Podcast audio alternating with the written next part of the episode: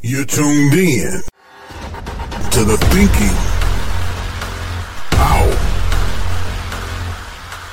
Loud radio show. Giving voice to issues that matter to you. Featuring author, speaker, and minister. Michael Nimmons.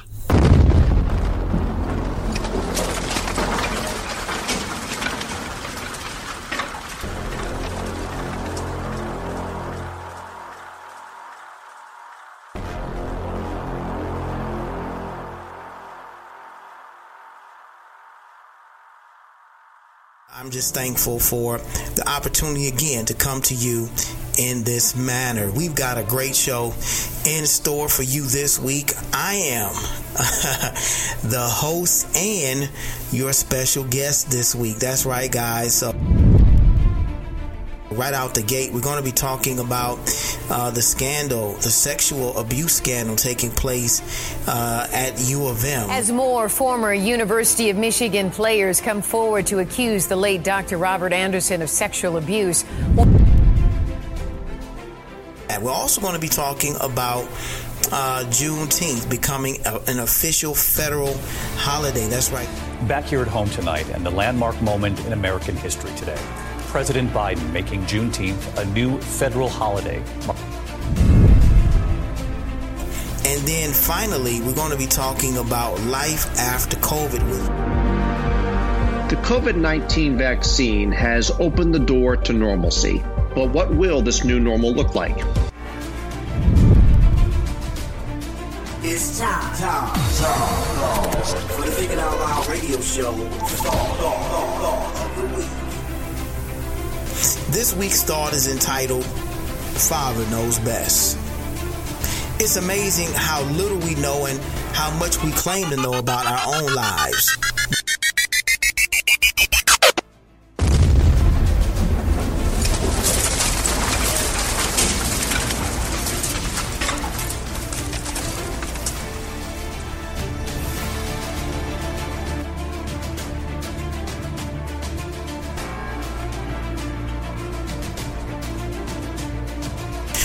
Hello and welcome to another edition of the Thinking Out Loud radio show. And I'm your host, author, motivational speaker, and minister Michael Nimmons. And you're tuned in to a brand new edition of the Thinking Out Loud radio show. Guys, I'm so, so excited that you've taken some time out of your day to spend another Tuesday with us right here on the Thinking Out Loud radio show. Um, I can't tell you how much I appreciate your support of the Thinking Out Loud radio show and everything that we have been doing.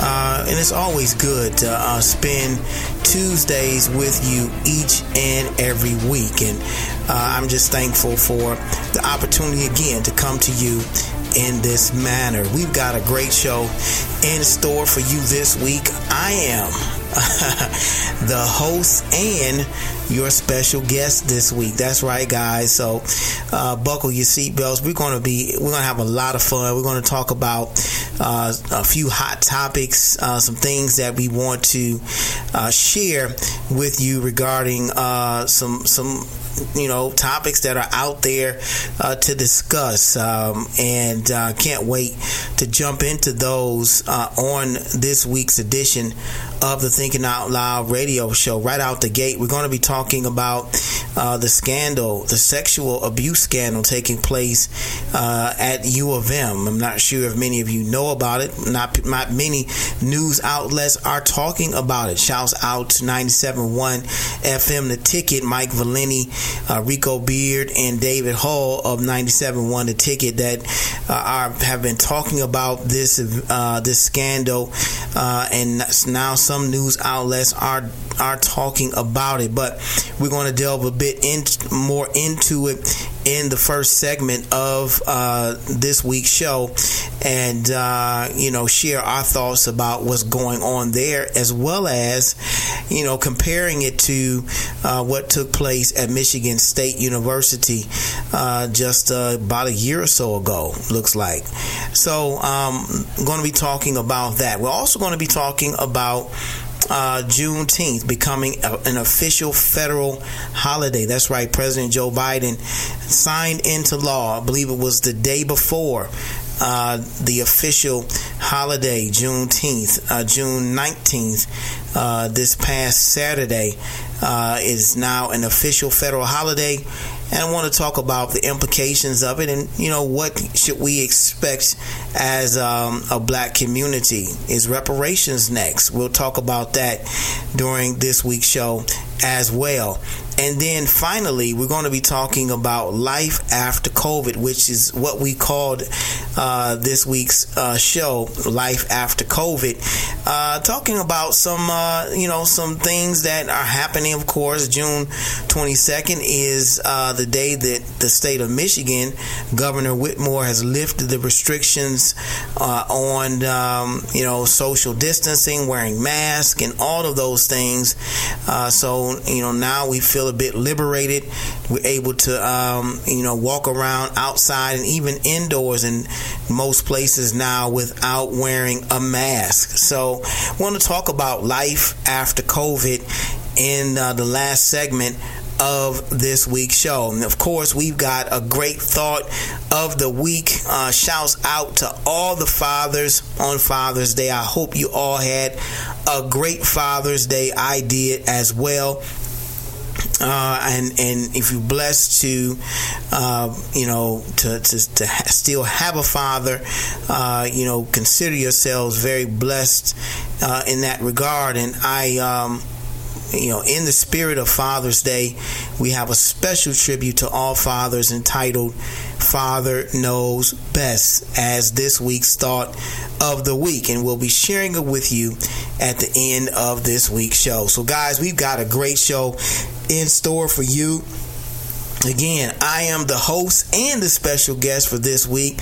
Uh, we don't do a lot of these shows, but I'm very happy that we're able to do uh, this one because, again, a lot of things on my mind I want to share and get your feedback and thoughts about it as well. Again, uh, you are not able, of course, to interact with us during this recording, but of course, wherever this, uh, wherever you're able to hear this podcast, feel free uh, to post a comment uh, on Facebook, on Twitter, or Instagram, wherever you see these posts, or even send us an email at contact at michaelnimmons.com. Again, follow us at TOL Radio Host MSN on Twitter and Instagram. Of course, you can uh, send us an email at contact at michaelnimmons.com. And very shortly, guys, we're going to be bringing back um, our Facebook group. Uh, we're calling it Thinking Out Loud Radio and TV shows. So, guys, look out for that. It's coming real, real soon, as well as an entirely revamped website. So, guys, get ready for it. The new MichaelNimmons.com is coming at you real soon. So, we are very, very excited about it. So we've got a lot of great things coming down the pike. So keep your eyes and ears open because we'll be making those announcements uh, on social media through Facebook and through Instagram and Twitter and of course through YouTube as well. And speaking of YouTube, we have a new video out. Uh, uh, taken from a recent interview uh, we did with uh, senior news director of the Detroit Free Press, uh, James Hill, who was our last guest on the Thinking Out Loud radio show. And in this clip, he's talking about uh, his uh, decorated career as a journalist and now senior news director for the Detroit Free Press. So check out this recent clip uh, that we have posted on Thinking Out Loud TV. Go there right now. It's www.youtube.com forward slash Thinking Out Loud TV. And when you watch, like the video and comment and definitely subscribe to Thinking Out Loud TV. That way you won't miss a minute of what we have coming uh, down the pike for uh, our YouTube channel. So, guys, again, we are very excited that you've tuned in this week uh, to the Thinking Out Loud radio and TV show. Uh, and uh, again, we're going to be uh, the host and the special guest on this week's edition of the show. So when we come back, we're jumping right into uh, the topic of this sexual abuse scandal taking place right in Ann Arbor at the University of Michigan. Guys, you don't want to go anywhere. You're tuned in to one of the hottest radio shows online. It's the Thinking Out Loud radio show. We'll be right back.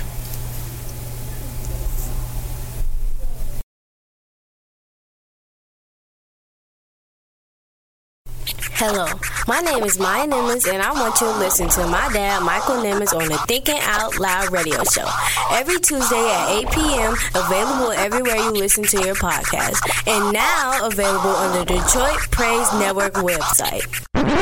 You better listen to that little girl, the Thinking Out Loud radio show, giving voice to issues that matter to you. Emmy Award winning journalist, Jimmy O'Heal. have to ask ourselves how is it that we're trying to allegedly reach racial harmony, but we want to have celebrations of racist things all the time? Again, we can't have unity unless we agree that something's bad. And we sound even more foolish by saying, oh no, but we changed the meaning. Okay, they could say the same thing in Germany about a lot of things, but you don't see it because they knew in order for real healing to take place, they had to disavow all that stuff, which is why they paid reparations to the descendants of the Jews that were killed and harmed. That's why they did it. Apologies don't work unless you put some level of action behind it. It's my really long-winded way of saying that when I think about the national anthem, it doesn't represent everybody. Mark Cuban knew it. He talked about it. That's why they stopped doing it. And you know what? They didn't do it for 13 games and no one noticed. We bring you the best minds who deliver their best thoughts only on the Thinking Out Loud radio show.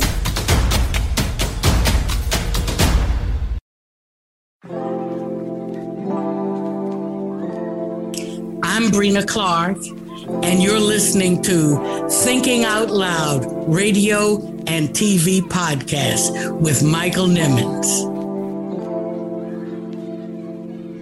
The Thinking Out Loud radio show, giving voice to issues that matter to you.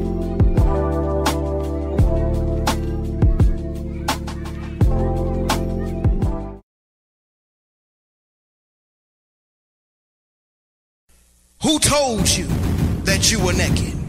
Who told you that you were insufficient? Who told you that you were a loser? Who told you that you were a failure? Who told you that you were deficient? Who told you that you were nothing? Who told you that you were worthless? Who told you that you had no value? Who told you that you you to believe? Who Told You That You Were Naked It's a dynamic, empowering, and inspiring book about identity that is a definite must have. Pastor Nimmons talks about an identity crisis that dates as far back as the Garden of Eden. You don't want to miss these powerful insights into not just the problem of this identity crisis, but the discovery of the spiritual solution.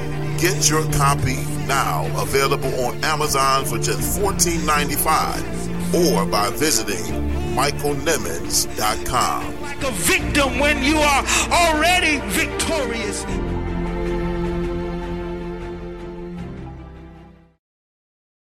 You're tuned in to the Thinking Out Loud radio show. Keep it locked, keep it locked, keep it locked.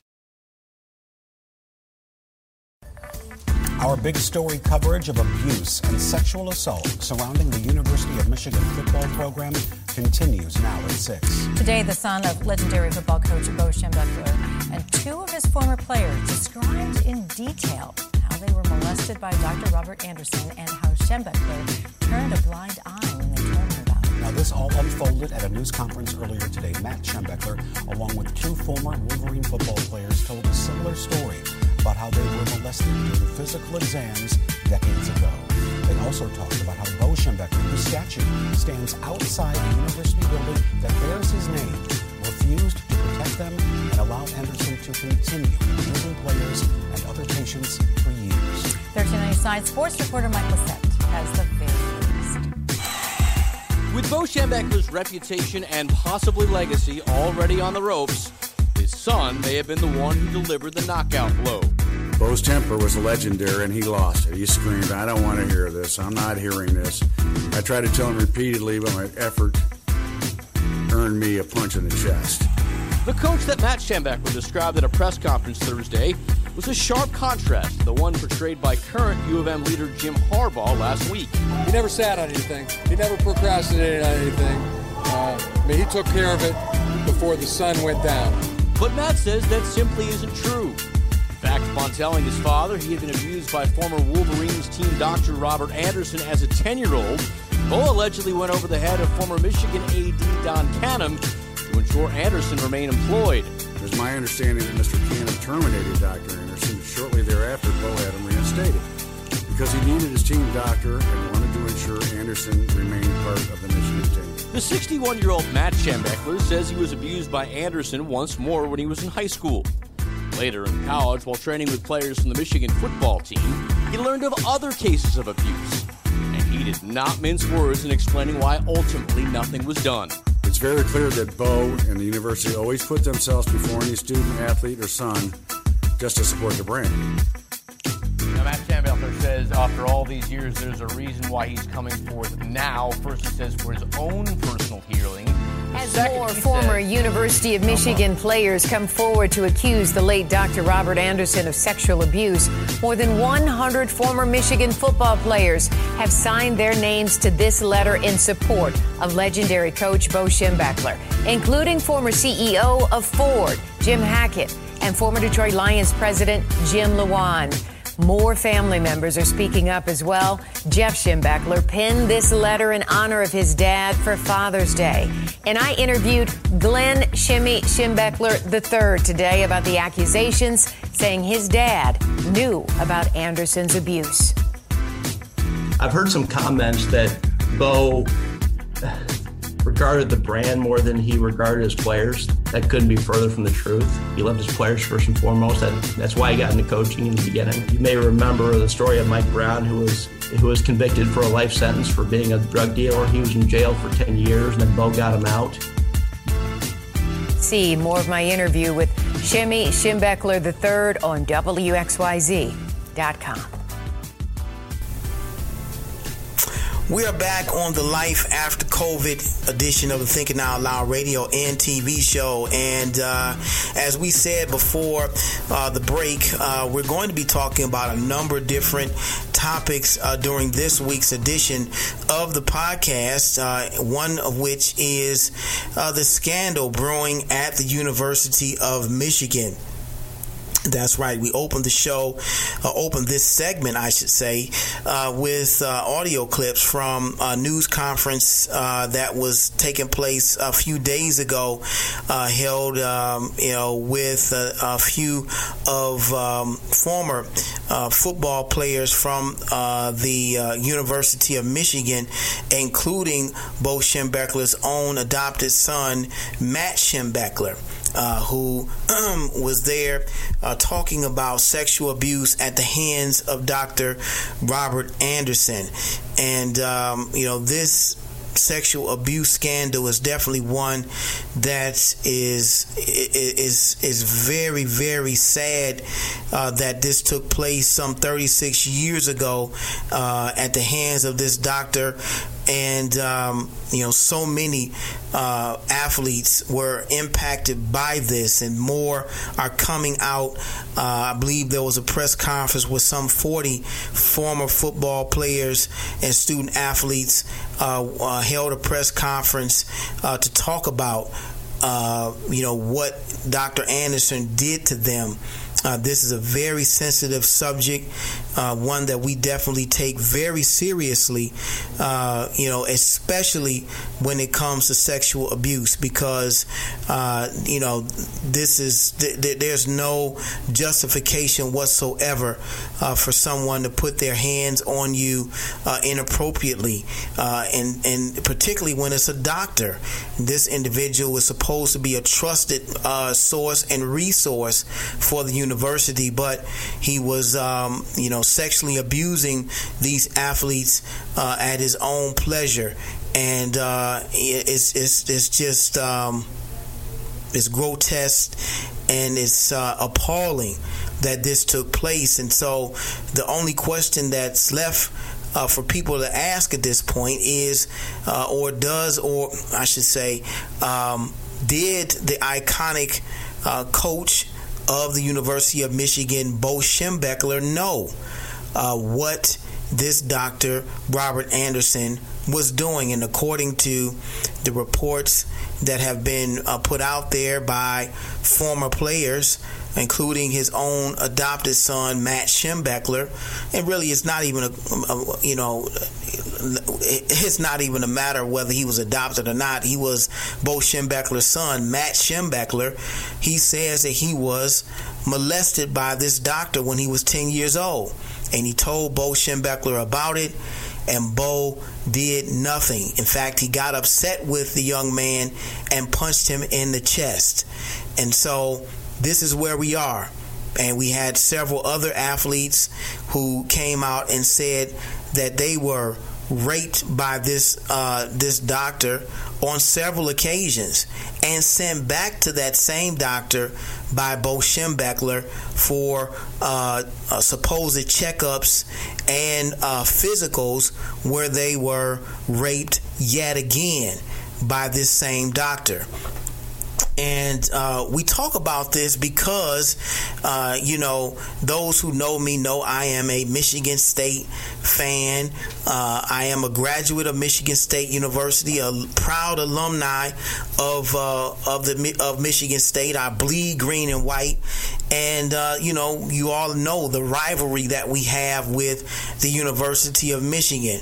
Uh, but we had our own sexual scan sexual abuse scandal with. Dr. Larry Nassar uh, and the Olympic athletes and student women's gymnastics uh, team and, and young women athletes at uh, Michigan State University, uh, and that was handled very poorly on our end as well. So we are uh, very aware of uh, you know these sexual abuse cases and the damage that it can be that can be done uh, to uh, these student athletes. And the reason we bring this to bear is because it's not because of the rivalry, not because you know of my hatred for for University of Michigan, so to speak, but because of you know how this particular scandal is being treated when you juxtapose it to uh, the treatment that the Michigan State scandal got. I mean, it was the Michigan State scandal was plastered all over the news. It was on ESPN. It was on CNN. You know, it was everywhere every time you turned on the television or the radio everybody was talking about dr larry nassar and in some part in part it was because he was still alive. He was still uh, someone that they could apprehend and he was someone that you could see as well as some of those victims were still uh, alive and uh, and they were uh, female gymnasts who were Olympians and uh, had a platform that they used uh, to bring this information to the forefront. And so that was uh, in part the re- part of the reason why you know this scandal did get a lot of press. However, um, you know, in in in contrast. Uh, to what's happening at the University of Michigan, you know, you have this iconic coach, Bo Schembechler, uh, who, you know, uh, was the coach of the Michigan Wolverines uh, from the 19 in in, the, in the, during the 1970s and and, and early uh, early 80s and uh, you know many football players from the University of Michigan, uh, revered and feared this man. Uh, he's looked at, uh, widely respected and looked at as, you know, uh, the reason the University of Michigan is uh, is what it is and is, you know, uh, you know, constantly put out in the media as, you know, the best school in, you know, the state of Michigan, you know, and and and always in the top ten you know, in preseason polls with football and and uh, and whatnot. But we all know the that uh, you know this is this is really just window dressing because the school, when you look at foot, the football's record, football team's record has been pretty lackluster, you know, and it was lackluster uh, when Bo Schembechler was the coach. I mean, you know, yeah, they would have ten win seasons, but then they would go to the Rose Bowl get blown out by somebody, uh, by a team in the Pac 12 uh, or the SEC.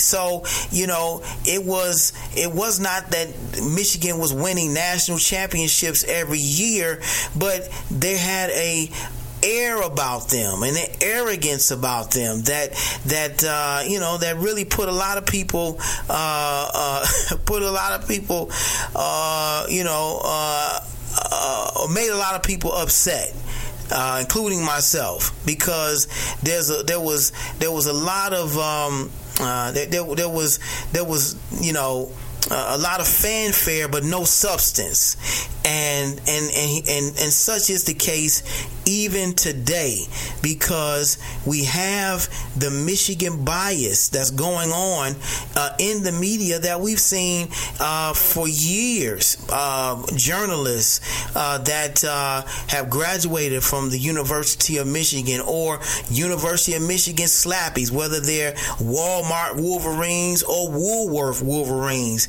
who stand up for the University of Michigan and write glowing pieces of uh, pieces and articles about the school, uh, regardless of what their record is or or what they're doing, and and try to paint them in a fantastic light in spite of what's going on, which is the, in spite of the truth. Uh, and a perfect example of that is uh, Detroit Free Press's own Mitch Albom, who uh, wrote a very interesting piece uh, recently about this uh, what's happening in uh, in U of M called "Talk of Bo's Michigan Football Legacy Overlooks the Real Villain, Robert Anderson." And I guess it's his way of refocusing the attention on the real culprit, which is in his mind Robert Anderson. But but but we all know that Robert Anderson had to be able to uh, to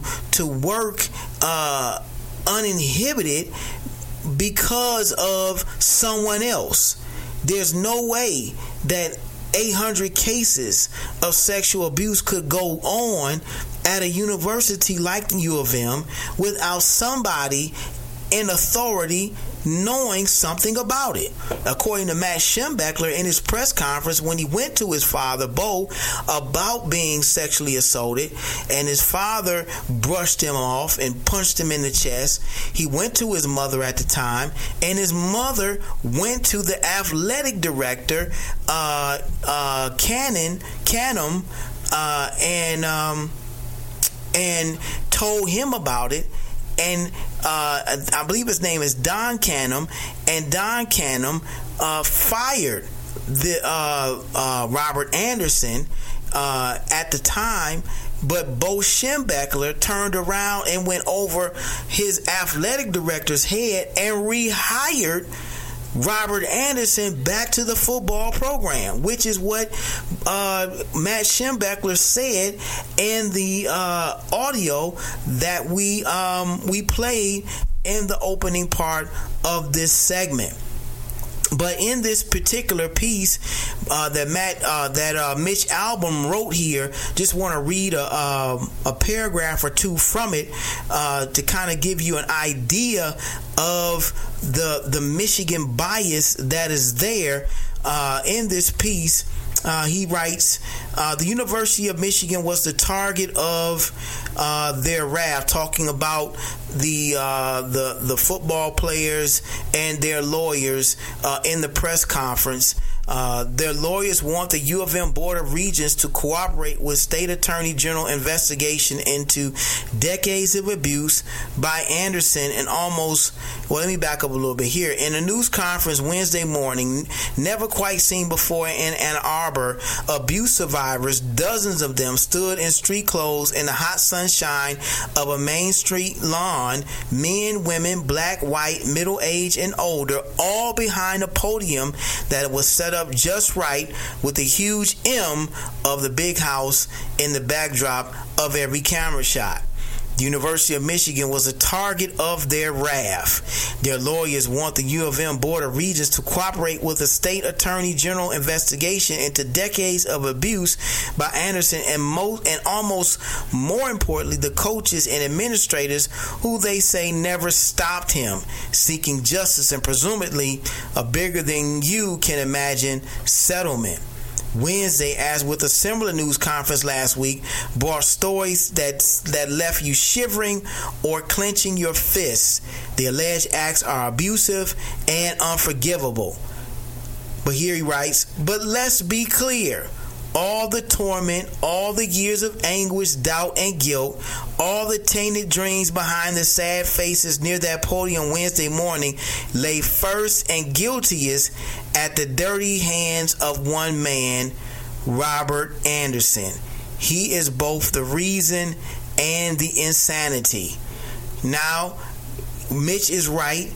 Uh, Robert Anderson is uh, guiltiest and probably the most guiltiest in this because it was his acts of sexual abuse that are the reasons these men are standing here uh, in this press conferences in this these press conferences bringing these stories to bear.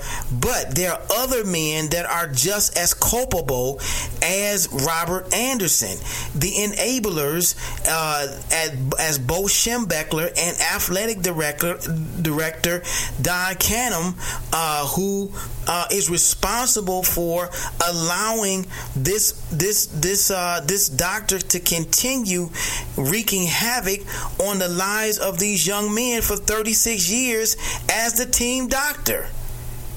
That is incredulous. It's incredible. And for him to just point the finger at Robert Anderson and say that he is the one that we should be the most uh, that our our our um, attention should be the most focused on is uh, irresponsible as a journalist. Um, and let me say this: I want to give a shout out to 97.1 the Ticket, 97.1 FM, The Ticket, Mike Valenti, Rick, Rico Beard, and uh, David Hull, and the entire staff there at 97.1 FM, The Ticket. Uh, I listen to them all the time on sports, ra- uh, sports radio. And um, and Mike Valenti uh, really uh, has been the, the host that has uh, really spent a lot of time last week and the week before talking about this brewing Michigan scandal before any of uh, the mainstream reporters, uh, you know, have decided to pick up the story. It's still not being talked about on ESPN, where uh, you know Michigan State was uh, the subject of most of their ire during Dr. Larry Nassar's uh, very um, uh, uh, public case that came out. You know, so I, I, again, I'm not bringing this up because of the the hatred that I have, just because of the hatred that I have for U of M primarily, but because of the Michigan difference, the Michigan bias that's there. That uh, people will rather push this under the rug and shove this under the rug uh, to keep Bo Schembechler's name name uh, alive and and to keep his character pristine uh, in the eyes of the media and in the eyes of the country and the world um, in spite of the fact that this man had to know what was going on in his football program with this deceitful doctor Dr. Robert Anderson there's no way that over some 800 cases of sexual abuse could have happened, and Bo Schembechler did not know anything. That's incredible. I cannot, I refuse to believe that. And if you do, then you are a part of the problem. You know, I, I, I cannot believe you would think that this man uh, could do this and nobody in administration, nobody in the football program knew anything about it. And so, um, I, I am just I wanted to talk about this because again, this Michigan bias has I think gotten out of hand because now it is spilled over into the personal lives of these football players. And instead of addressing the the problem of sexual abuse and instead of apologizing to these young men for the abuse that they experienced over the 30 something years that they were football players at the University of Michigan, they would much rather uh, they they would much rather um, you know protect the name of their beloved coach and the Block M uh, and put that above the players which help build the program into what it is today. I, I am I'm, I'm really uh I'm really shocked by this. I, I hope you are as well because I think, especially when it comes to sexual abuse, that uh, these cases are very much more important than the institutions that we try to protect and and and, and erect and and to keep. Uh, uh, in in public view. You know, we've had examples of this in college football uh, with Penn State, for example. Uh, you know, the the beloved coach Joe Paterno, uh, who uh, was when, when it was revealed that that he knew that one of his assistant coaches was molesting his football players. I think within a matter of a week or so after that came out, his statue came down and it came down on national television and not too long after that Bo Schembechler uh, not Bo Schembechler but but Joe Paterno passed away as well uh, but his own son was uh, a victim of sexual abuse as well at the hands of one of their assistant coaches.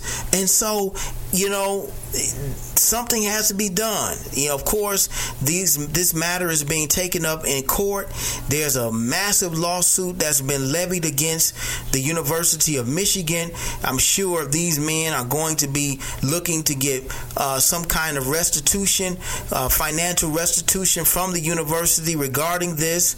Uh, but there also needs to be some, needs to be some other things done as well. Mike Valenti was saying that that Bo Schembechler statue needs to come down, and the Bo Schembechler Athletic Building needs to be renamed as well. Uh, the the university needs to uh, try to uh, help these football players move on from this dark times, this dark period in this university's history. And one way of doing that is to remove some of these, uh, uh, uh, uh some of these, these, these, um, these remove the statue and remove the name and and and some of the namings of you know the, that that care that that uh, this this this coach uh, has had on the university so that the university can show these young men or these these these these football players or former football players that they empathize with their plight and that they recognize the wrong that has been done done to them.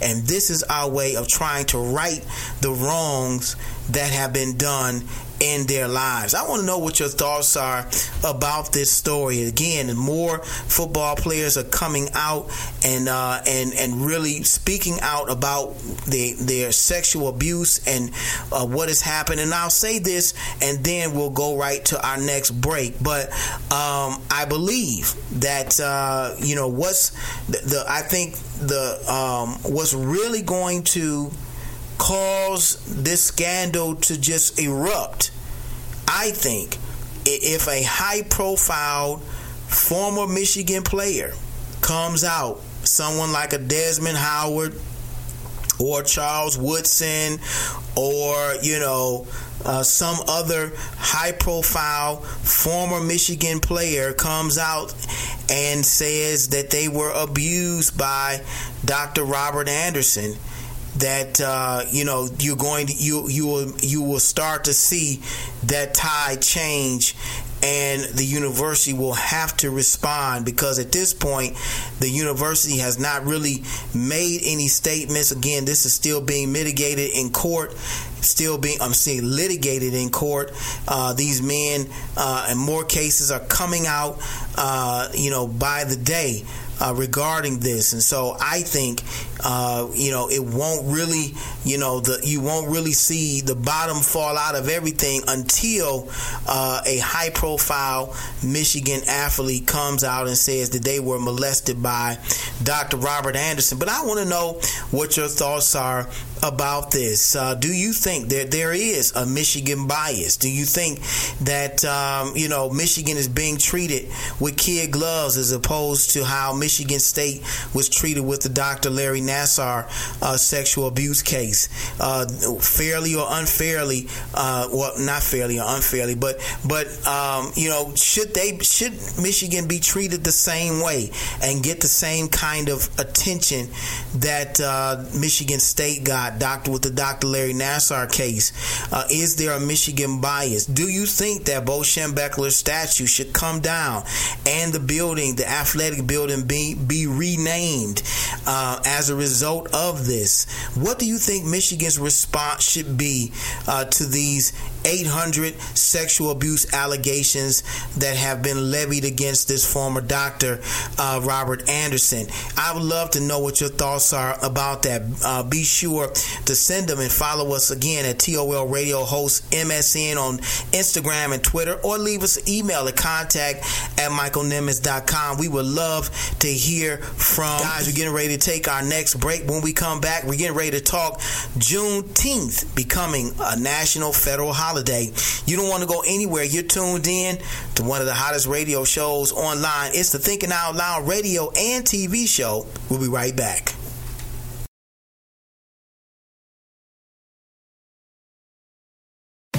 You're listening to the Thinking Out Loud radio show with Pastor Michael Nimmons. Don't you dare touch that dial.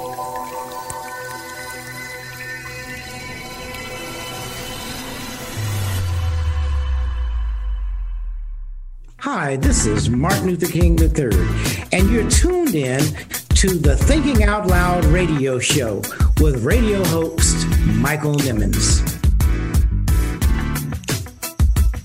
The Thinking Out Loud radio show, giving voice to issues that matter to you.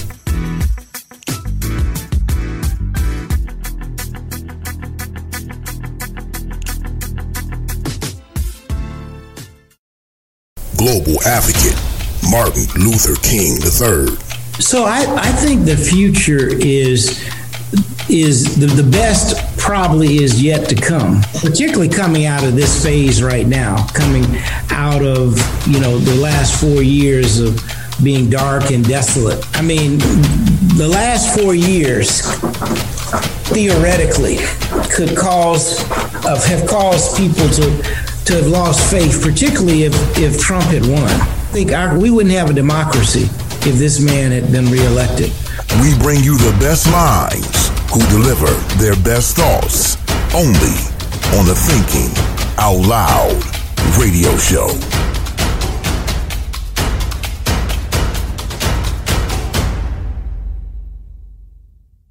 Congratulations to Pastor Michael Nimmons for over 20,000 streams and downloads. Rate, review, and subscribe to the Thinking Out Loud Radio Show podcast. Available on Apple Podcast, Google Play Music, TuneIn, Spotify, iHeartRadio, Radio.com, and MichaelNimmons.com. Tune in today. The Thinking Out Loud Radio Show, giving voice to issues that matter to you.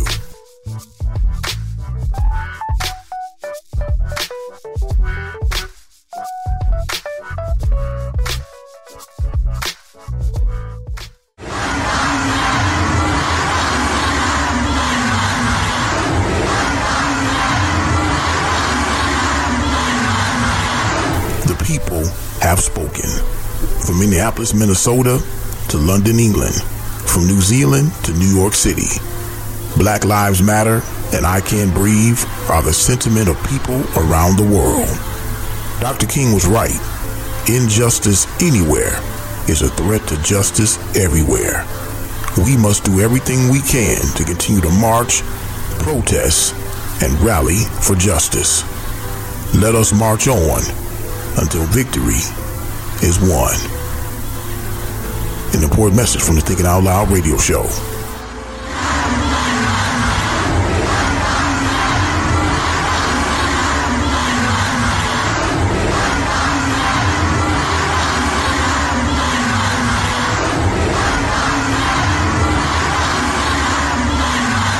Don't, don't, don't touch that dial. It's the Thinking Out Loud radio show. We'll be right back.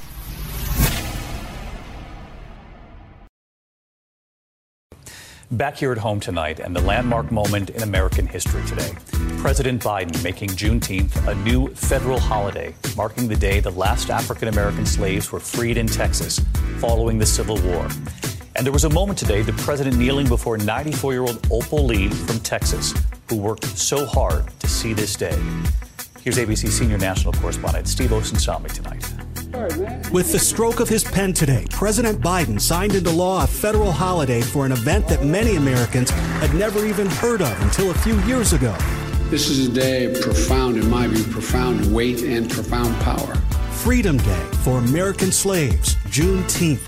And it was almost 156 years ago to the day when federal troops moved into Galveston, Texas, setting free the last remaining slaves in America who had no idea that they had been freed years before. We are gathered here in a house built by enslaved people. We are footsteps away from where President Abraham Lincoln signed the Emancipation Proclamation. The first black vice president was holding the hand of the 94 year old black woman who helped make this happen, Miss Opal Lee. President Biden thanked her today. She's marched for years trying to make Juneteenth a holiday. I'm really a little old lady in tennis shoes getting in everybody else's business.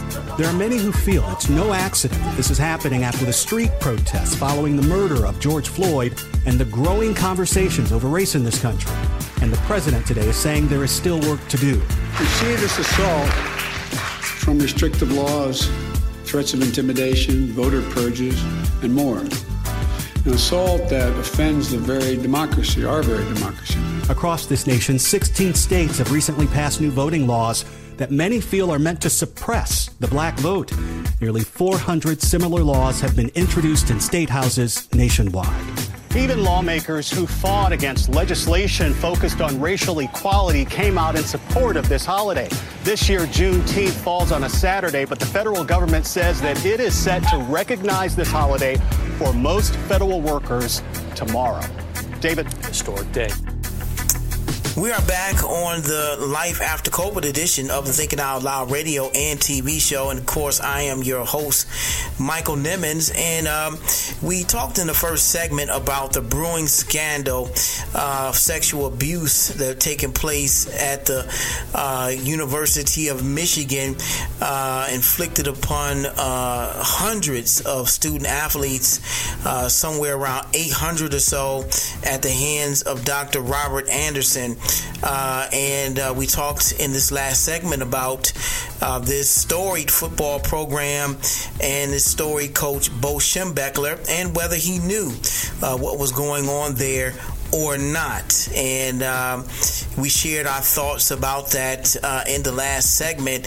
And um, of course, we believe that uh, Bo Schembechler did know. I mean, that was 800 uh, student athletes in uh, somewhere around there, even more than that, uh, that are coming out saying that uh, Bo Schembechler did know.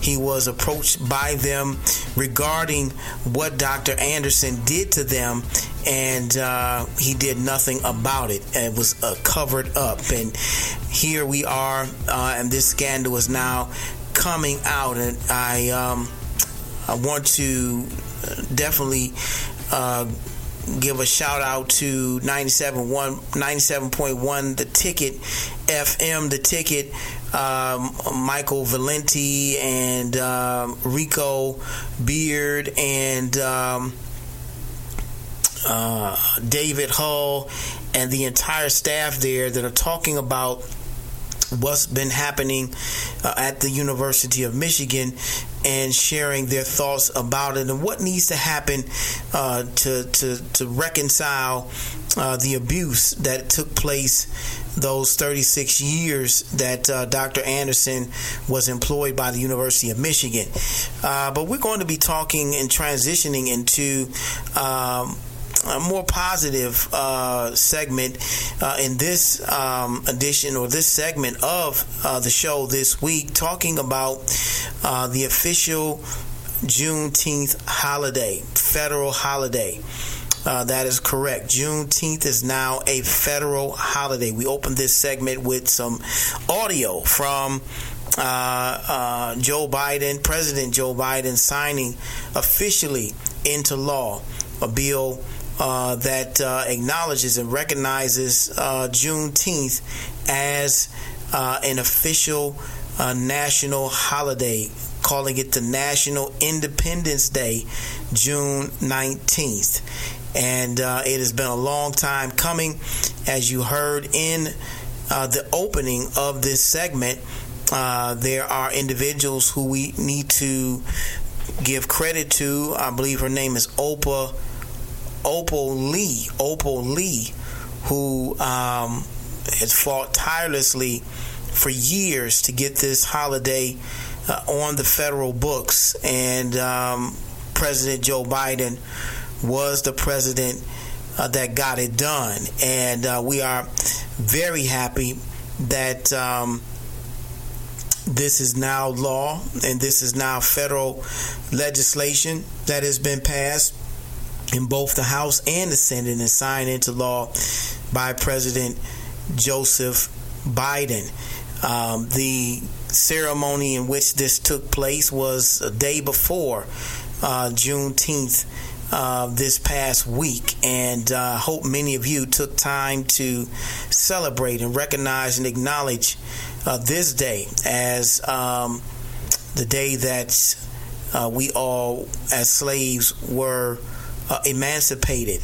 Um, it's a historic day and one that uh, we should definitely uh, take time to commemorate and celebrate as well. We thought we would take some time during this week's show to talk about the significance of Juneteenth. And for a long time, this was a holiday that was celebrated, I believe, only in the state of Texas officially. But everywhere else, it was just something that black people uh, just acknowledged and commemorated uh, on their own without any national attention drawn to it. Uh, but thankfully, uh, in this year 2021, uh, this holiday is now a national holiday and one that uh, we can uh, celebrate as a community. And it raises a number of questions regarding uh, whether, you know, President Joe Biden is going to be that president that uh, Black America needs at this point to pass laws that will benefit the black community. Of course, it raises a number of questions regarding whether President Joe Biden is going to uh, be the president that will fulfill uh, some of his campaign promises. Uh, you know, he definitely um, credits uh, black people for his election, uh, becoming the 46th president of the United States uh, this past November. Uh, that is a fact that is not lost with uh, President uh, Biden. Uh, we definitely, he has definitely acknowledged that. I'm, I'm uh, in in a number of different ways. One of which is selecting, you know, as a running mate, Kamala Harris and now who is now the vice president of the United States and the first woman and first African American and Asian Pacific woman to hold this office. And I think that was definitely a great gesture and step in the right direction. Uh, but, you know, where else can uh, what else can be done in your mind uh, to, um, to to to satisfy uh, some of the needs that uh, the black community is faced with? What do you think that President Biden needs to do uh, to make good on uh, the promises that he has made to the black community. And, you know, I can think of a few things, one of which is the passage of the George Floyd Justice and Policing Act. It's something that uh, I believe is still sitting on the Senate floor uh, that is being held up by a filibuster. Uh, someone needs to step in there and uh, uh, really uh, take the helm with this bill so that it can be passed. Um, we talked in um, a couple shows ago about reparations. Uh, with a uh, pastor and an author who believe that uh, we are closer than we've ever been when it comes to uh, the passage of reparations.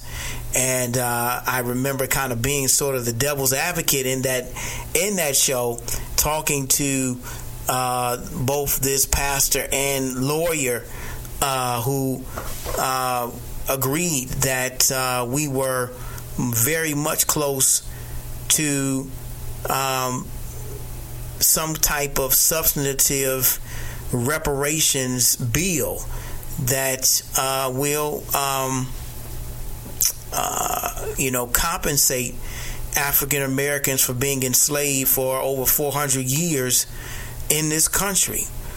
That still remains to be seen.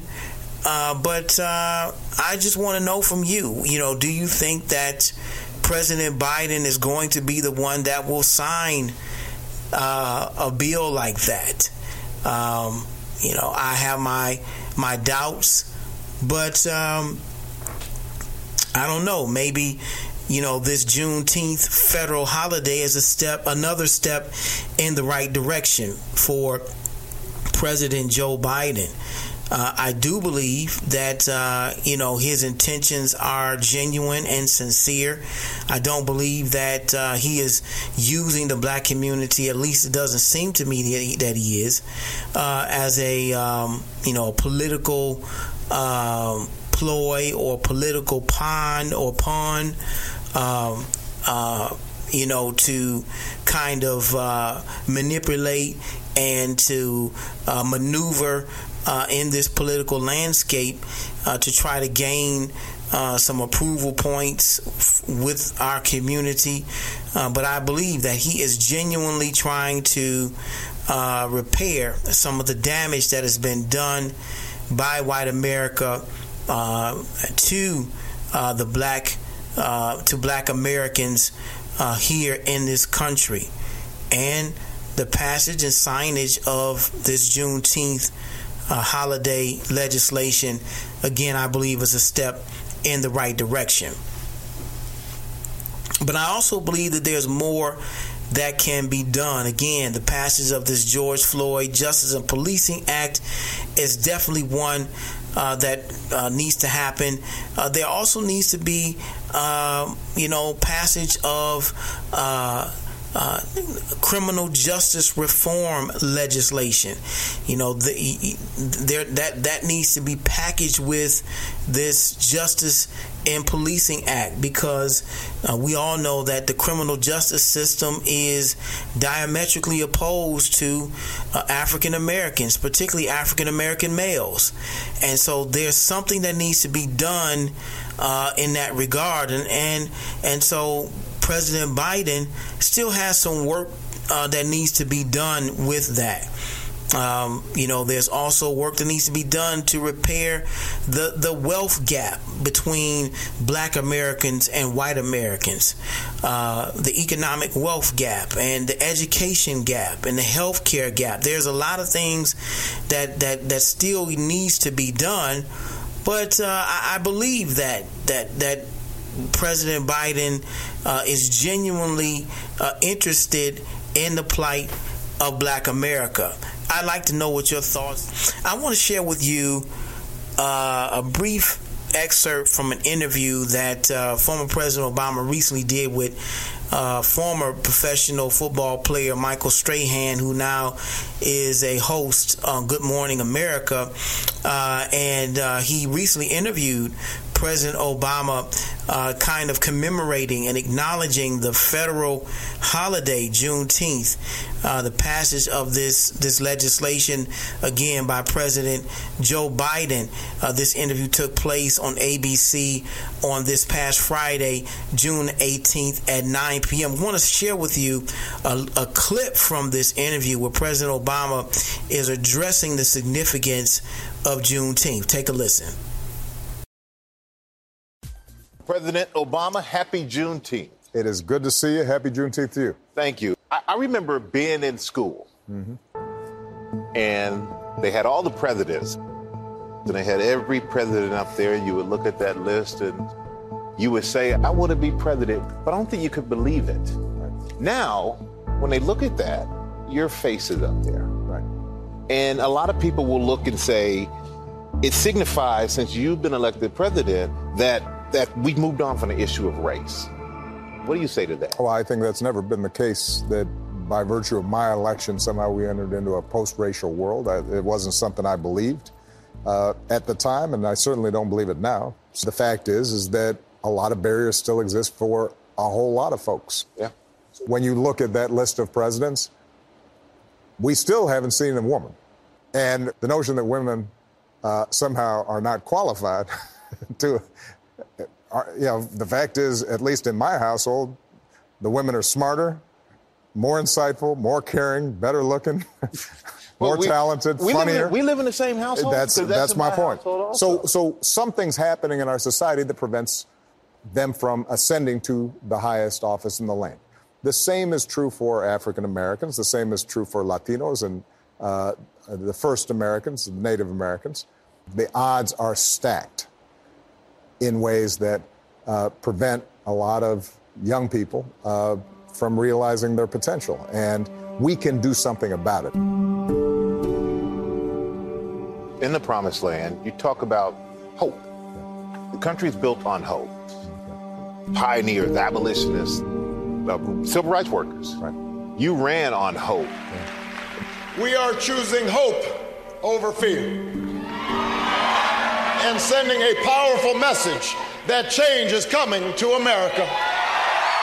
We're now in 2021, and we have the pandemic, the insurrection, um, racial reckoning. A lot of people feel like they've lost hope. Mm-hmm. How how can people get that hope back? You get hope back from, for me at least, taking the long view and recognizing that resilience, uh, determination, the ability to deal with setbacks and disappointments and keep going. Uh, yeah, that those are qualities that um, can carry us forward, and, and no one has exhibited that more historically in this country than uh, African Americans. The March on Washington happened during my lifetime. That's not ancient history. Mm-hmm in big parts of the country, segregation was still operative when I was alive. what seems like stuff we now take for granted, that's just a generation old. There's so many people out there who idea the American dream, they can't can't visualize, they can't see it anymore. So what is it going to take for people to be able to realize and envision the American dream again? Well, uh, look, historically, the American dream has been uh, a reality for some and a myth for others. We're in a community, Anacostia, in Washington, D.C., that's representative of a lot of communities around the country where the kids who grow up here may formally be free, but structurally because of poverty, because of schools that aren't working, because of substandard housing. It requires so much more effort for them to live out that American dream. And so our job is to make sure that it's not a myth. And so you see that, um, yes, we have come a long ways but I think we have uh, a long ways to go. Yes, we have uh, had in our lifetime the first black president of the United States. Uh, we have now uh, a sitting vice president of the United States that is a woman, and the first uh, ever a black woman, an Asian Pacific woman, and Kamala Harris as the vice president of the United States. So, yes, we have come a long way as a country and as a people, but I definitely think we have a long way to go as well. But we are uh, inching much, much closer to where we need to be. And uh, you know the the signing of this national legislation again I believe was a step in the right direction.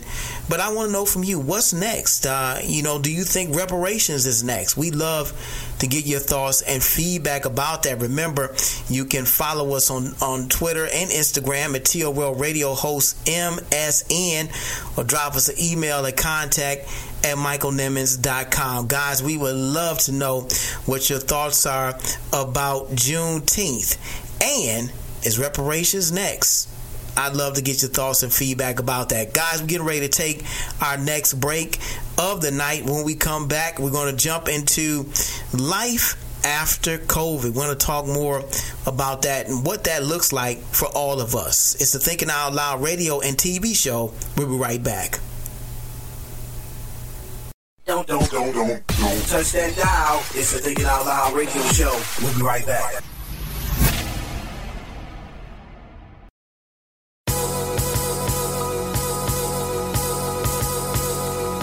This is Michael Eric Dyson, and when I'm in Detroit, I listen to the Thinking Out Loud radio show, dropping that knowledge, giving that inspiration, giving us that enlightenment. Nobody does it like Brother Michael does it.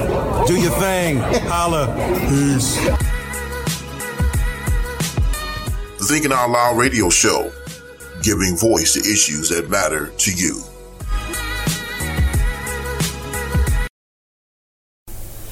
Author and professor, Dr. Peniel Joseph. You don't have to be Team Malcolm or Team Martin. I think you should be both. You know, so I think the black community needs both. I think that King is much more revolutionary and radical than the public perceives him to be. And I think Malcolm is, is a much more um, brilliant and, and, and um, courageous individual who can be radically pragmatic and revolutionarily pragmatic to save black lives while trying to defeat white supremacy than people give him credit for. So um, that's why I try to show Malcolm is absolutely this pro- prosecuting attorney, but he's also a black America statesman too. He's going to the Middle East, he's going to Africa, um, he's schooling the young Cassius Clay before he's Muhammad Ali on what Africa means, you know, what his identity means. So I think I put them together because I thought there was much more convergence than divergence. And I think when you frame them the other way, you hurt um, understanding of the movement. We bring you the best minds who deliver their best thoughts only on the Thinking Out Loud radio show. Vision should be the next book you purchase. Written by radio host and minister Michael Nimmons. Vision is an insightful, thought provoking book that is also a helpful tool in getting you to see your life through God's eyes. Vision. Endorsed by best selling authors Dr. Eddie Connor and Kim Brooks and mega pastor Bishop Charles H. Ellis III. Vision is a life changing book that you need in your personal library. Get your copy today. Available everywhere books are sold online or at michaelnimmons.com. Get your copy today. Vision, vision. Stay tuned for more motivation, more inspiration, and more empowerment on the Thinking Out Loud radio show. Keep it locked.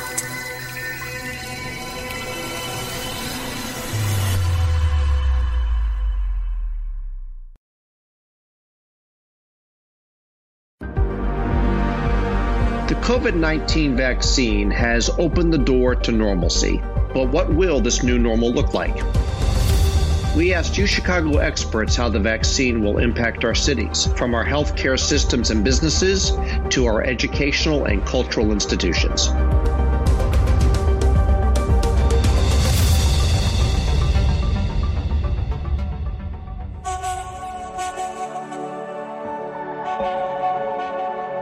So the vaccine is a complex gift. It both gives you a sense that you are protected, but it ought not give you a sense that you're free to do anything you want. The fact that you have the vaccine means that you've accepted the gift and the gift comes with some strings attached. It's a privilege to live in the city, but it's a kind of privilege that carries with it a deep responsibility, uh, a duty that's incumbent on each of us to make the city safe. The nature of this pandemic is such that your personal choice affects the public realm. So when you say, I'm not going to get a vaccine, but I want the right to continue to work, I want the right to get on an airplane the right to go hear the opera, what you're doing is you're imposing that choice on me and on anyone in the community who might be more vulnerable. Even if people get vaccinated, there's an issue of whether or not it's safe to go back to work. Are the other people at work that you're dealing with vaccinated? Do they feel comfortable that you're vaccinated, that they'll interact with you? What vaccine passports can do is eliminate that uncertainty and give people the confidence to engage in activity as they get vaccinated. That is to say, keeping activity rising in proportion to vaccination rates. In urban areas where a lot of the economic activity hinges on people interacting with each other, and where population density really increases the risk of infection, I think immunity passports may play a more important role in encouraging people, as the vaccination campaign continues, of encouraging people to actually engage in economic activity. Civic leaders need to use their privilege to advocate for communities that are have been marginalized and have suffered the disparities that we've seen unveiled through this COVID 19 vaccine. The public health system has to be set up in such a way that every citizen in every urban area, in every state, is a part of how care gets delivered within our cities and states, and not with the system of separatism and fragmentation and, and two systems of health care health care for the poor and health care for the affluent. We can't operate a public health system that way.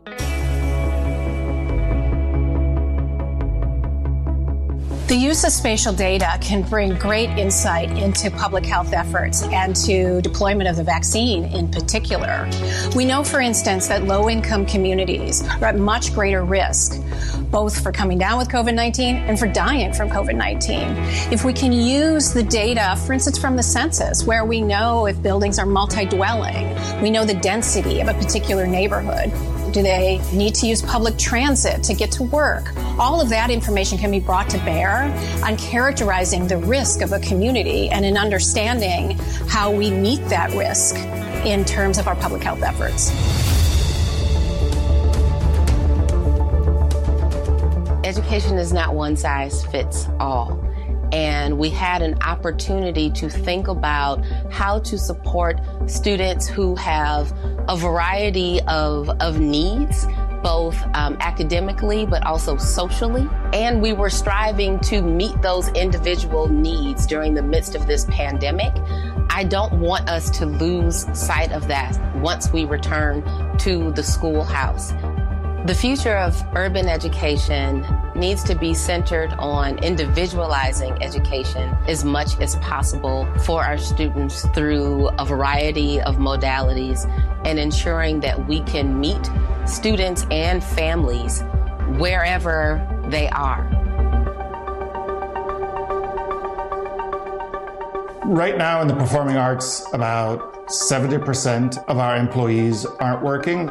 As we think about our world after the vaccine, we're thinking really, really carefully about the smartest, most impactful decisions that we can make to further our missions. Arts organizations will not come back with the same speed that they had before. So I think the artistic decisions that people make will think a lot more about the impact of that work on our audiences. And I think we'll think a lot less about entertainment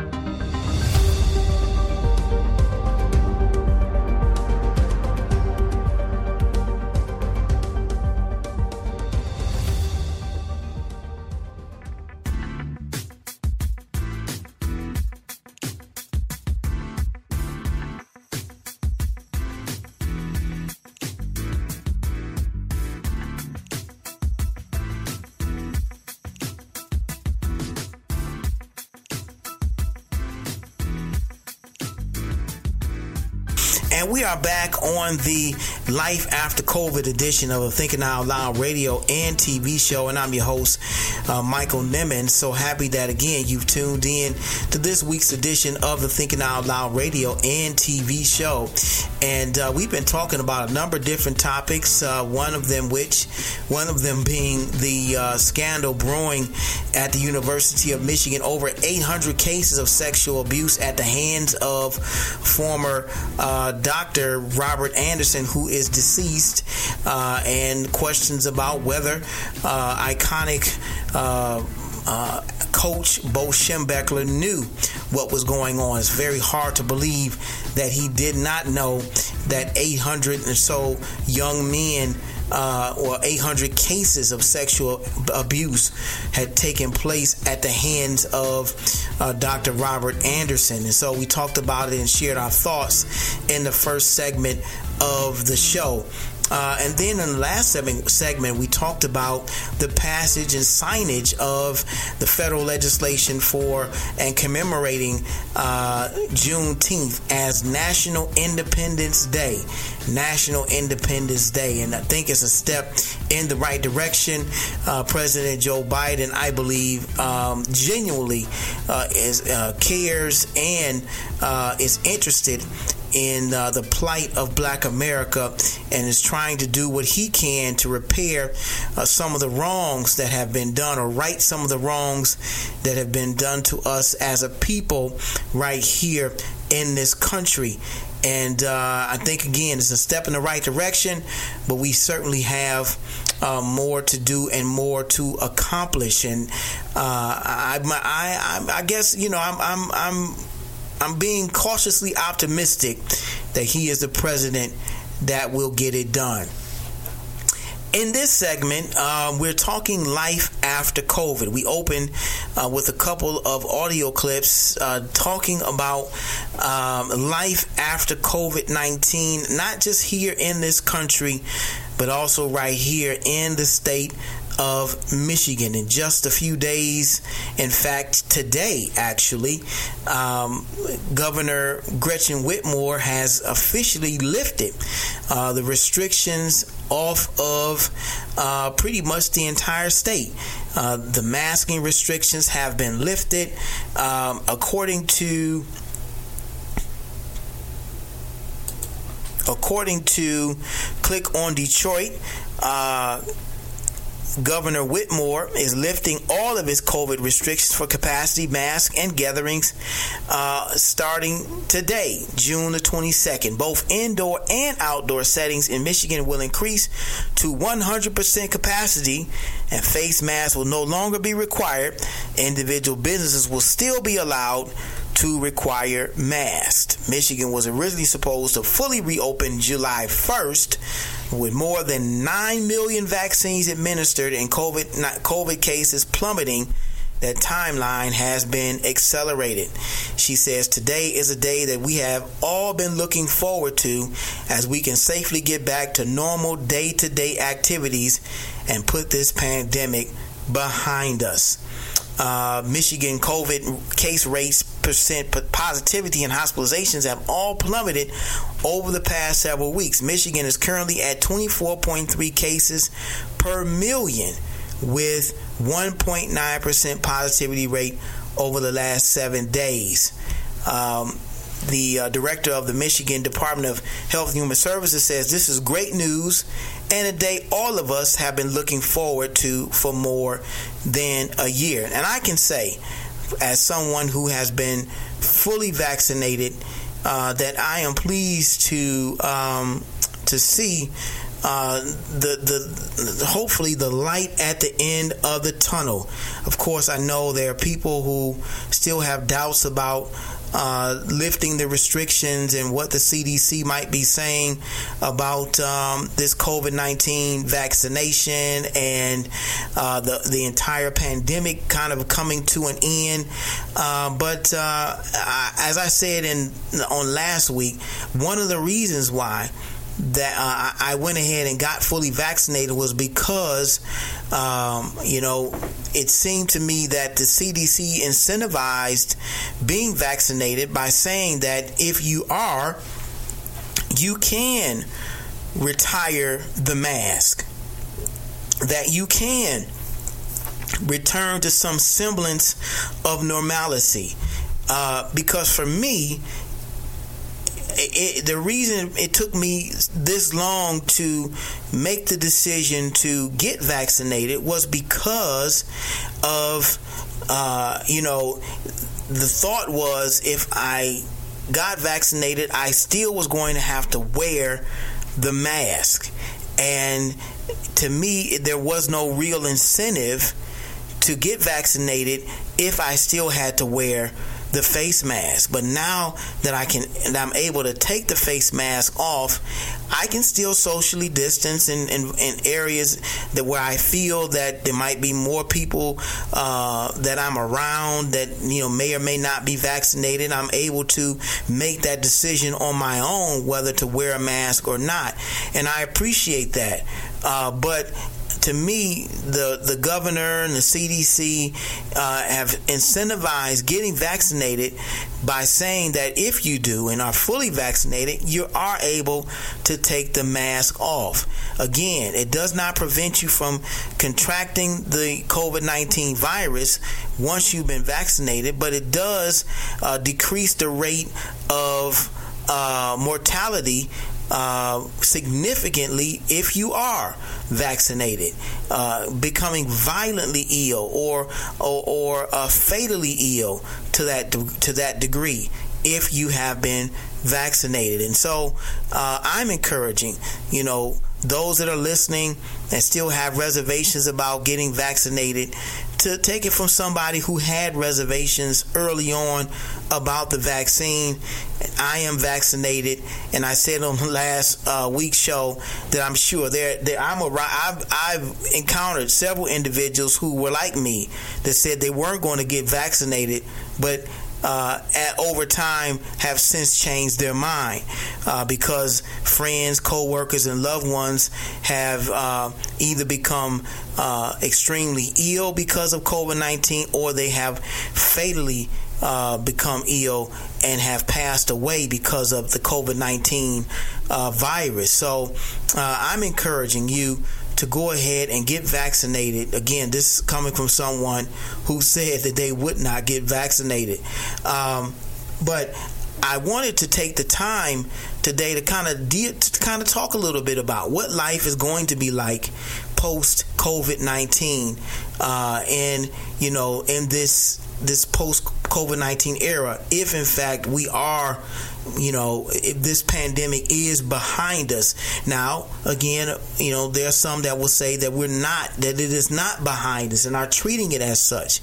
And, and, and, and I, um, uh, you know, I, I, understand the cautiousness because uh, there have been several hundred thousand people that have died because of this virus, and millions of people have been impacted and infected by this deadly virus. So, um, believe me, I'm not trying to minimize anyone's opinions of this pandemic uh, by saying that uh, you know you, you know you can take the mask off once you've been vaccinated or whatnot, or whether you want to continue wearing it. It is a choice that only you can make. And I'm glad that we're at a point now where we can make uh, that choice ourselves. According to Click on Detroit, Here are some other orders that are being rescinded as of today, June 22nd, in addition to the gatherings and the mask order, temporary restrictions for entry into congregate care and uh, juvenile justice facilities, mandatory testing for uh, MDHHS juvenile justice facility staff, mandatory testing for MDHHS hospitals and center staff, exceptions to temporary restrictions on entry into congregate care and juvenile justice facilities, exceptions to temporary restrictions on entry into certain facilities, safe housing for housing unstable individuals, handling of bodily remains, safe housing for Michigan homeless. These are just some of the orders that are being rescinded as of today, June the 22nd. And, um, you know, it, what what it, what this does show is the impact of uh, this deadly virus, how it has affected and infected every facet of our society and our well-being this year uh, and a half or so that we have been sort of under quarantine and and, and socially distanced from one another. Uh, you know, it has been a really uh, tumultuous time for uh, not only the state of Michigan but for the entire country and dare I say the entire world. Uh, and so when we're talking about life after COVID 19, we're really talking about, you know, what is life going to be like? What is it going to look like? You know, we talked, uh, you know, we've heard uh, phrases like the new normal, uh, and the new normal being, you know, we'll be wearing masks forever.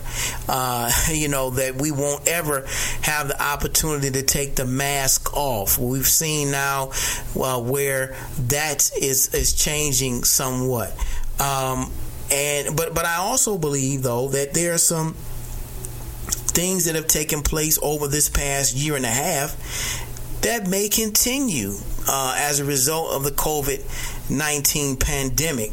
When you talk about uh, the advancements in technology and the use of technology during this pandemic, you know, with Zoom meetings and with virtual learning and uh, Microsoft Teams and and video conferencing and the, the, different technologies that are being used and and have been used to conduct meetings and uh, where children are being educated and and and uh, and things are still being done, interviews taking place, you know, uh, in the midst of this pandemic while we're socially distanced and and and and whatnot. I think these things will still continue you know, maybe even indefinitely. Who knows? Um, but uh, I, I, just believe because, uh, you know, there is still some reservations about returning to normal, uh, so to speak, uh, that, you know, some of these.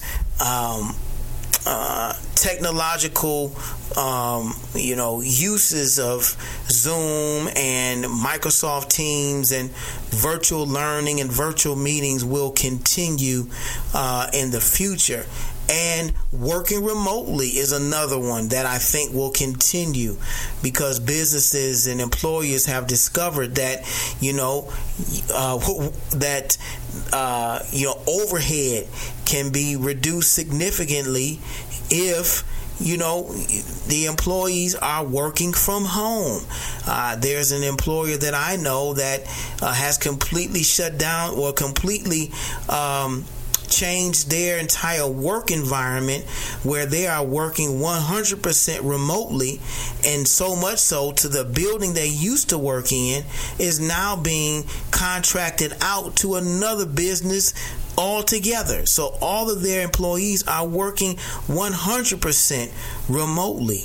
This happening only because of the COVID 19 pandemic. So, in some respects, we have COVID 19 to thank for employers coming to the realization that working remotely is a positive thing, where there was a stigma that working remotely was something that was frowned upon or that work that pe- that employees would not do work or be pr- as productive at as at home as they would be in the office uh, although studies have shown that the exact opposite is true that workers are more productive at home than they are in the workplace.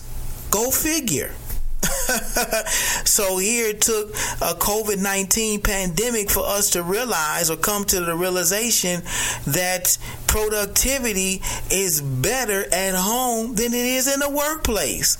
Wow. Wow. Amazing.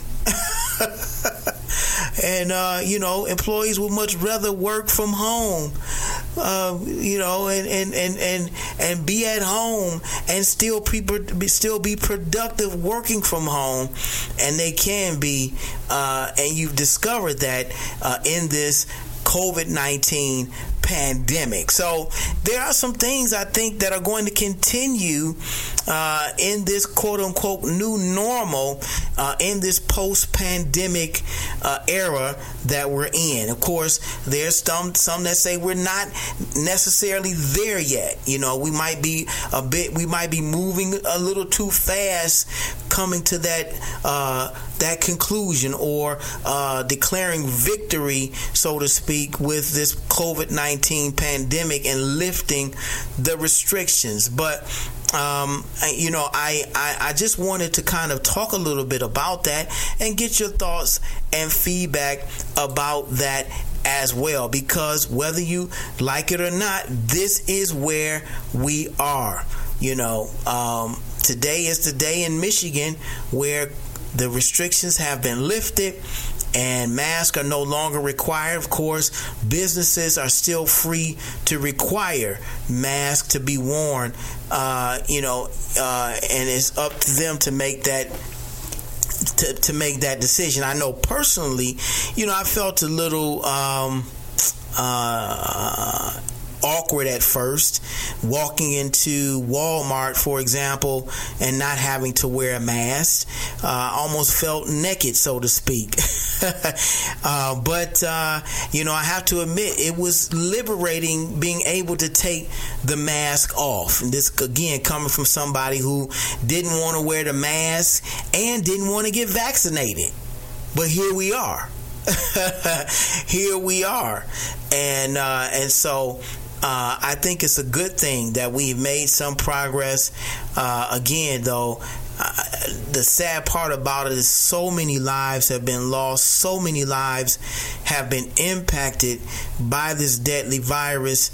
Uh, yes, we've come a long ways, but um, it has been at the unfortunate expense of lives that have been lost. And again, I think that a lot of blood is on the hands of former President Donald Trump for his lackluster way of handling this pandemic uh, when he was president of the United States.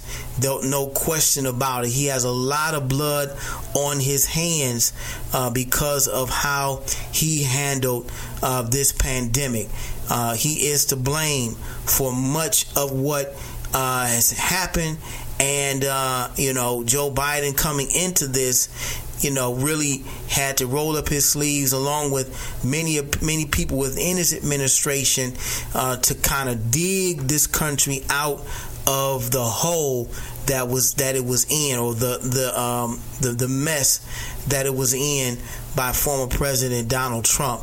Uh, but uh, you know, we are starting to see the light at the end of the tunnel, and things are starting to turn around for the good. And you know, on a lighter note, when you look at uh, sports now, watching the NBA playoffs, for example, and seeing fans in the stands now, and they're cheering, and, and you know it's not piped in noise. Uh, you know it was kind of awkward watching the playoffs uh, in the bubble uh, last uh, last summer. You know in Florida where the Lakers won the the NBA championship, but fans were not allowed in the stands, and you know it was piped in noise, crowd noise, and you know all of those things really was was was awkward. I know you know you felt the same way, and watching the football games and in both college and the pros, and seeing that you know crowd noise being piped in, and and the um, the, the the the different camera shots to kind of hide the fact that there were no crowds in the stands or people in the stands. You know, it was was something to get used to, and so uh, it is really refreshing now to see fans back in the stands, of course, uh, and you're not hearing uh, about individuals getting COVID uh, anymore because of the crowds. I'm not sure if it's not no longer being reported in the media as much as it was, uh, you know, the COVID spreader kind of events. Uh, but, uh, you know, I, I think what is attributed to that, though, is the rise in the COVID 19 vaccinations. People are getting vaccinated. And again, we're encouraging you, if you're listening to the show on today, uh, to get vaccinated because uh, we're in this thing together and we can we can definitely uh, fight this thing together uh, better when we are on the on the same page. And so uh, that is what that is my message to you. And again i'm hoping those that are listening and haven't been vaccinated and have reservations about it will decide uh, to do the right thing and get vaccinated well, guys, uh, we're going to take our last break of uh, of the show, and when we come back, we're getting right into our thought of the week. Father knows best. That's right, guys. A tribute to all the fathers on Father's Day. Father knows best. It's the Thinking Out Loud radio and TV show. We'll be right back. You're listening to the Thinking Out Loud radio show with Pastor Michael Nimmons. Don't you dare touch that dial.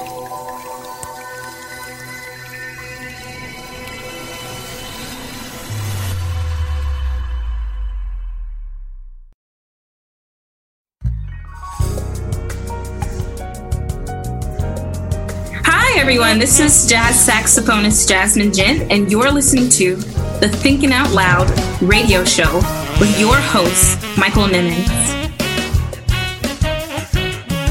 The Thinking Out Loud radio show, giving voice to issues that matter to you.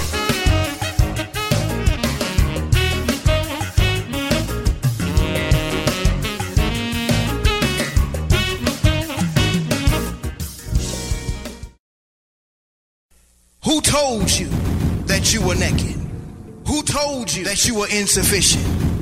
Who told you that you were a loser? Who told you that you were a failure? Who told you that you were deficient? Who told you that you were nothing? Who told you that you were worthless? Who told you that you had no value? Who told you that you you to believe? Who Told You That You Were Naked It's a dynamic, empowering, and inspiring book about identity that is a definite must have. Pastor Nimmons talks about an identity crisis that dates as far back as the Garden of Eden. You don't want to miss these powerful insights into not just the problem of this identity crisis, but the discovery of the spiritual solution. Get your copy now, available on Amazon for just $14.95 or by visiting michaelnimmons.com. Like a victim when you are already victorious.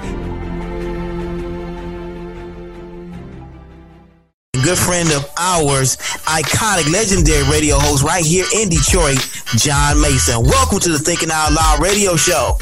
Thank you, Pastor Michael, man. out of a cloud and always listen to thinking it out loud. It'll change your life. It'll do it. And every time you watch and listen, it'll change your life every day. Tune in to the Thinking Out Loud radio show every Tuesday at 8 p.m. with radio host Michael Nimmons. Available everywhere you listen to your podcast. And now available for download on the Detroit Praise Network app.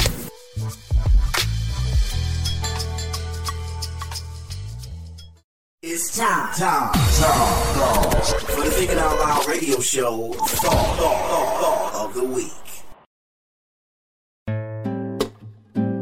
This week's thought is entitled Father Knows Best. It's amazing how little we know and how much we claim to know about our own lives. One writer put it this way We make plans and God laughs.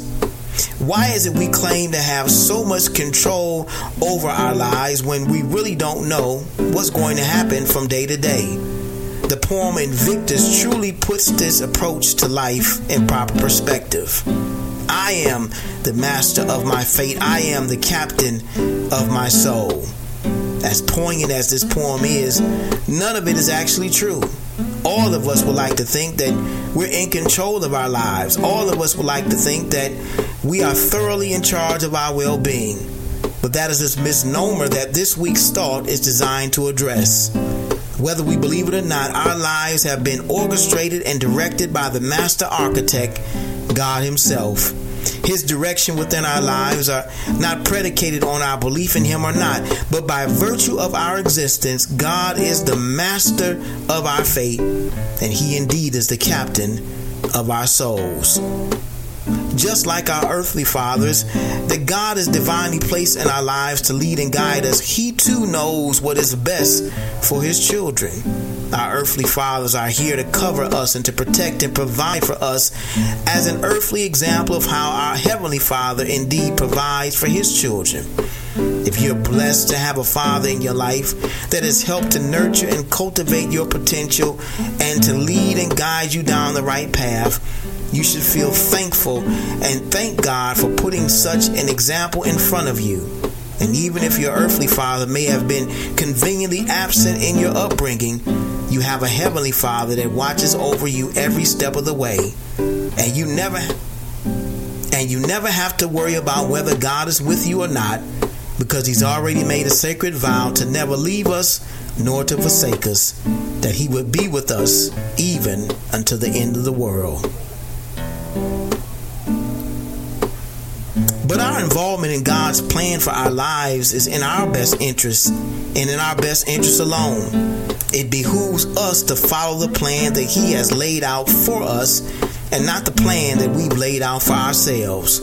Inasmuch that He and He alone is capable of bringing His plan for our lives to pass. One of my favorite scriptures in Jeremiah 1 and 5 articulates just how important our lives are to God. He told the prophet Jeremiah, Before I formed thee in the belly, I knew thee. And before thou camest forth from thy mother's womb, I sanctified thee and ordained thee a prophet unto the nations. Here we see how God was intimately involved in the landscape of our existence. So, why do we continue to believe that we are in control of our lives? God is powerful enough to proclaim that He is the Alpha and Omega, the beginning and the end, the first and the last, and yet humble enough to allow you to think, in spite of all that He is, that you are still in charge. That, in and of itself, is the very definition of real power.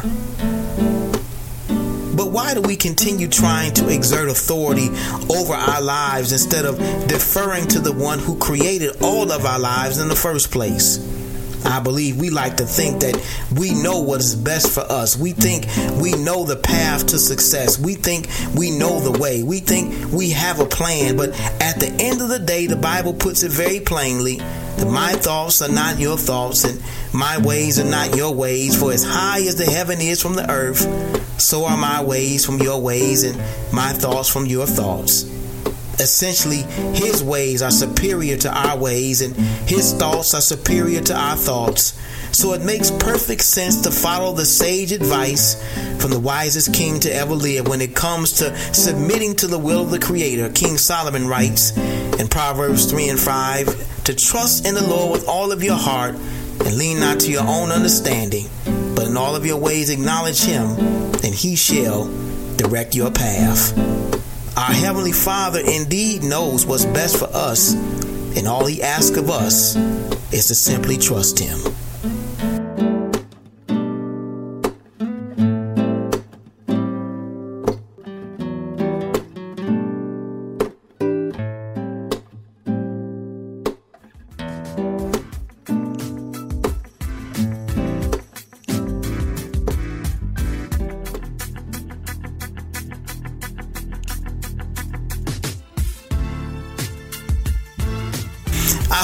Enjoyed the thought of the week entitled Father Knows Best. And our Heavenly Father does indeed know what's best for us. And again, all He simply asks of us is to trust Him. Well, guys, I want to thank you for tuning in to this week's edition of the Thinking Out Loud radio show. Again, we just wanted to take some time and talk about a few hot topics there. Again, talking about the sexual abuse scandal uh, taking place at the University of Michigan is gaining traction, and um, I really believe that something needs to be done. Of course, it's still being litigated in the courts, uh, but people are, you know, former players are coming out. It seems like uh, on a weekly basis almost talking about their experiences with uh, this Dr. Robert Anderson. And, you know, at some point, the university is going to have to make an official statement, and hopefully, uh, they're on the right side of history in doing so. Uh, I don't believe that, um, you know, again, this uh, being so many cases that that nobody know knew anything uh, in administration and, and, even on the football uh, pro in the football program, uh, particularly the head coach Bo Schembechler did not know anything. It's hard for me to believe that this took place and he had no idea that this was going on. But we're going to keep our eyes uh, and ears peeled to uh, the, the updates regarding uh, what's happening in Ann Arbor, and we'll keep you posted as well. And of course, we are very excited about Juneteenth becoming an official federal holiday.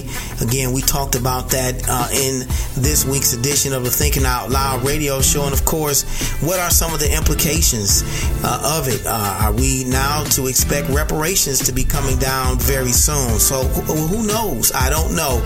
We would like to think that, um, you know, we are entitled to reparations. I'm sure those that are listening are probably in agreement with that as well. We talked a couple weeks ago uh, about that with the pastor and a lawyer who believe that we're closer than we've ever been. I want to know what your thoughts are about it as well. So, guys, remember you can always send us an email at contact at michaelnimmons.com or send us a uh, post or a comment uh, at following us at on Twitter and Instagram at TOL Radio Host MSN. We would love to hear from you. And of course, we ended talking about life after COVID 19. Of course, this uh, is, um, we, we, some are saying that uh, the pandemic is behind us, others are saying that we're still in the middle of it. What do you think? What are your thoughts? Guys, remember, you can again email us your thoughts and comments or post them on social media. And who knows, you may even hear them on the podcast. Guys, we thank you again for tuning in to this week's edition of the Thinking Out Loud radio and TV show. We truly appreciate your support. Remember to rate, review, and subscribe to the Thinking Out Loud radio show. Your support helps us to increase our exposure across and because this week's episode of the Thinking Out Loud radio and TV show has uh, been loaded, uh, you know, this late in the day on Tuesday, uh, we're going to. Um, give you guys a break and we won't be on the after show this Tuesday. Uh, we're going to give you an opportunity to listen to the show and then we'll probably come on maybe later on in the week or maybe next week uh, just keep your eyes and ears posted, uh, and we will uh, let you know when we'll be doing another after show to talk about the podcast. But again, because we've uploaded the show this late in the day on Tuesday, we want to give you an opportunity to listen to the show, and that way we'll be able to have, I think, a substantive conversation with those that have tuned in or tuning in to our live on Instagram whenever we decide to do it, if it's this week or next Tuesday. So, guys, keep again your eyes and ears posted to uh, social media, and we'll let you know when we'll be doing another after show live on Instagram.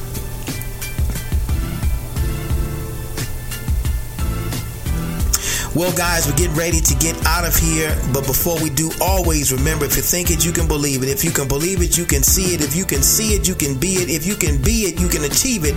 The power rests within you. The mind is the most powerful muscle in your body. Use what you got to get what you want. The power is in you. It's the Thinking Out Loud radio show. Thank you for listening.